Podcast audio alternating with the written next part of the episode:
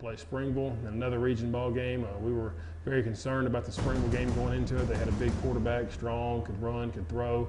Uh, we knew we'd have a hard time stopping them, but we got an early fourth down stop uh, and got great field position, and were able to hit Sawyer Burt across the middle on the second play of the game offensively to, to jump up seven to nothing um, to kind of get the night going for us. Uh, Hunter Love had two or three uh, big screen pass catches that night, one of them for a touchdown right before the half. Uh, and then J.D. Blaylock also had a long 75-yard run uh, early in the second quarter, uh, and that helped us jump out to a, to a big 28-7 lead at the half.